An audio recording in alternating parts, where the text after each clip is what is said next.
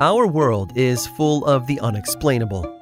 And if history is an open book, all of these amazing tales are right there on display, just waiting for us to explore. Welcome to the Cabinet of Curiosities.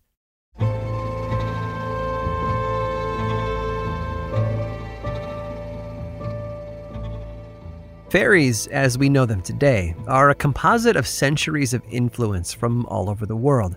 The Scandinavian fairies were portrayed as elves. In Irish folklore, they were described as little folk. Some regions painted them as demons or fallen angels. Although there isn't one definitive origin of fairy folklore, certain characteristics are shared among several cultures. For example, fairies are often depicted as magical beings, curious of their surroundings and wary of humans. They can be mischievous too, often tangling people's hair as they sleep or stealing small items. More serious conditions used to be blamed on fairies as well, such as tuberculosis. It was once thought that the impish creatures had forced young people to party the night away until they were weak from exhaustion, causing the disease. And they were protective, too, of their homes, of the environment, and of themselves. Interloping humans who threatened their way of life tended to find themselves the victims of a fairy's ill will. In the mountain town of Slavonia, Croatia, there is a castle. Well, what's left of it, anyway. First mentions of it date back to the mid 13th century. More of a walled city than a pure castle. The ruins today spread out across 86,000 square feet. When viewed from above, the surrounding forest looks to be swallowing the stone structure perhaps retribution for what occurred here centuries earlier. According to the stories, a nobleman from the area had chosen this spot on Papuk Mountain as a place to construct his castle. High up and far from the town below, he would be able to see invaders approaching in the distance and protect himself. However, the nobleman ran into a problem. The site on which he'd chosen to build his fortress didn't belong to him at least not in the eyes of the fairies who'd already been living there. They'd been using the spot as a gathering place to make potions and hated the idea of seeing it destroyed by such a massive intrusion. So they did what fairies do best they started to mess things up. As construction got underway, builders noticed that their handiwork that they had completed the day before would be completely destroyed by the following morning.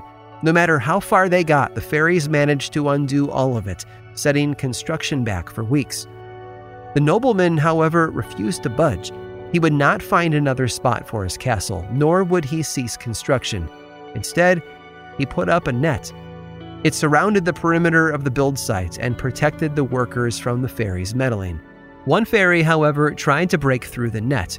Her name was Ruzika, and she'd gotten her long, beautiful hair tangled up in it, trapping her there. The nobleman caught Ruzika the next day, but rather than letting her go, he decided to make an example of her. He buried the fairy deep in the ground as part of the castle's foundation. From that point on, there was no going back. The nobleman and the fairies were at war. They cursed him and his construction site, which the nobleman didn't think too much about. After all, he'd caught and killed one of them already, and he'd taken their homeland. There wasn't much else they could do. The builders continued uninterrupted, returning each morning to see their work exactly as they'd left it the day before. The castle was eventually completed, and it was clear that the nobleman had won. He called his new home Ruzika Grad, a lasting testament to his brilliant scheme to outsmart the fairies that had tormented him early on during construction. As far as he was concerned, their curse had been nothing but hot air, the desperate attempts of wild creatures to hold on to what never belonged to them in the first place but the nobleman's joy was short lived. Trumpets blared, celebrating the completion of the fortress to all of Slavonia. Then a stone came loose from above. It fell and struck the nobleman dead. He'd had no children, and the royal bloodline had ended with him. Perhaps the fairy's curse had been present all along. Since then, Ruzika Grad has slowly rotted away to a hollow stone husk almost entirely consumed by trees. Eventually, it will be reclaimed by the mountain, and the land will one day return to its former glory, just like the fairies had wanted all along.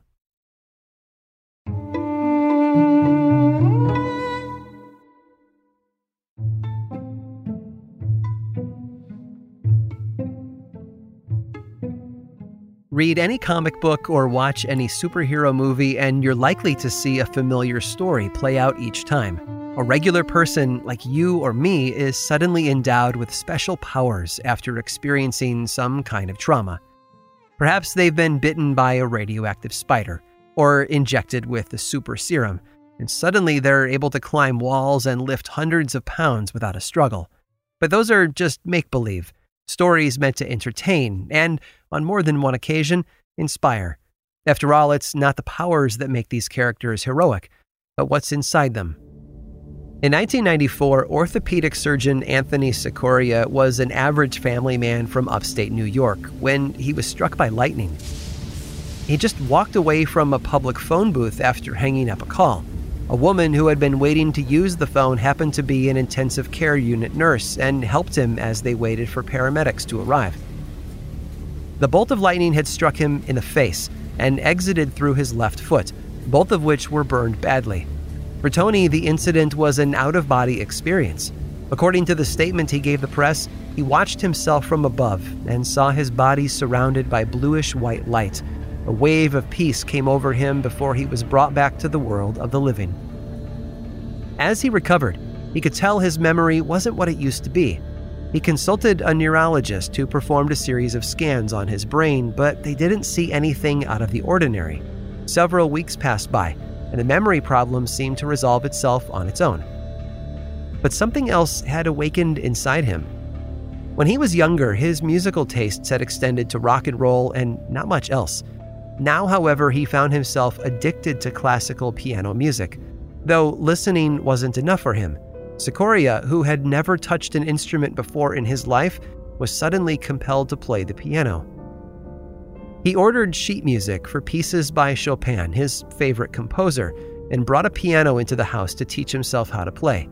The lessons started out difficult, and his fingers didn't move the way he wanted them to, but as he played, he discovered his obsession went even deeper than he'd thought. He'd wake up in the middle of the night with melodies he just had to get down on paper, even though he really didn't know how to write them down yet. He'd play for hours before he had to leave for work, then come home and plunk out his songs until bedtime. His progress moved at an incredible pace. The term that the doctors had for Tony was acquired savant, and his skills earned him performances in theaters all over the United States, on television, and interviews in countless books and magazines. He even released a CD in 2008 entitled Notes from an Accidental Pianist. But Tony's accomplishments were only the tip of the iceberg. Sudden jolts of electricity have affected people all over the world in different ways. A great example is Yulia Vorobyeva, who was working in a Ukrainian mine in June of 1987 when she was zapped by 380 volts from her mining equipment.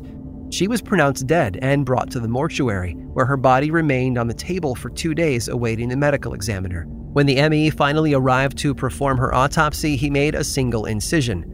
Blood poured from the wound, and that shouldn't have happened with a dead person. And then the body started to shake. Yulia wasn't dead after all. It took her six months to fully recover, but she found that she was unable to sleep at night. No matter what she tried, her body could not calm itself.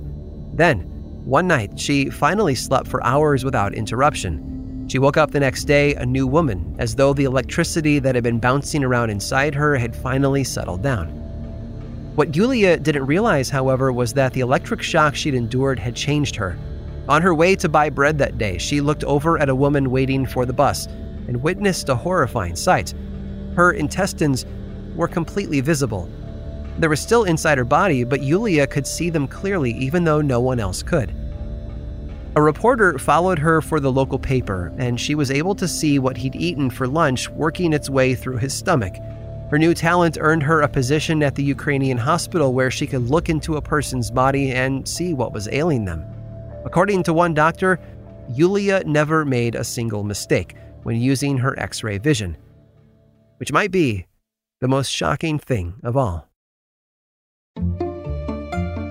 I hope you've enjoyed today's guided tour of the Cabinet of Curiosities. Subscribe for free on Apple Podcasts or learn more about the show by visiting curiositiespodcast.com. This show was created by me, Aaron Mahnke, in partnership with How Stuff Works I make another award winning show called Lore, which is a podcast, book series, and television show. And you can learn all about it over at theworldoflore.com. And until next time, stay curious.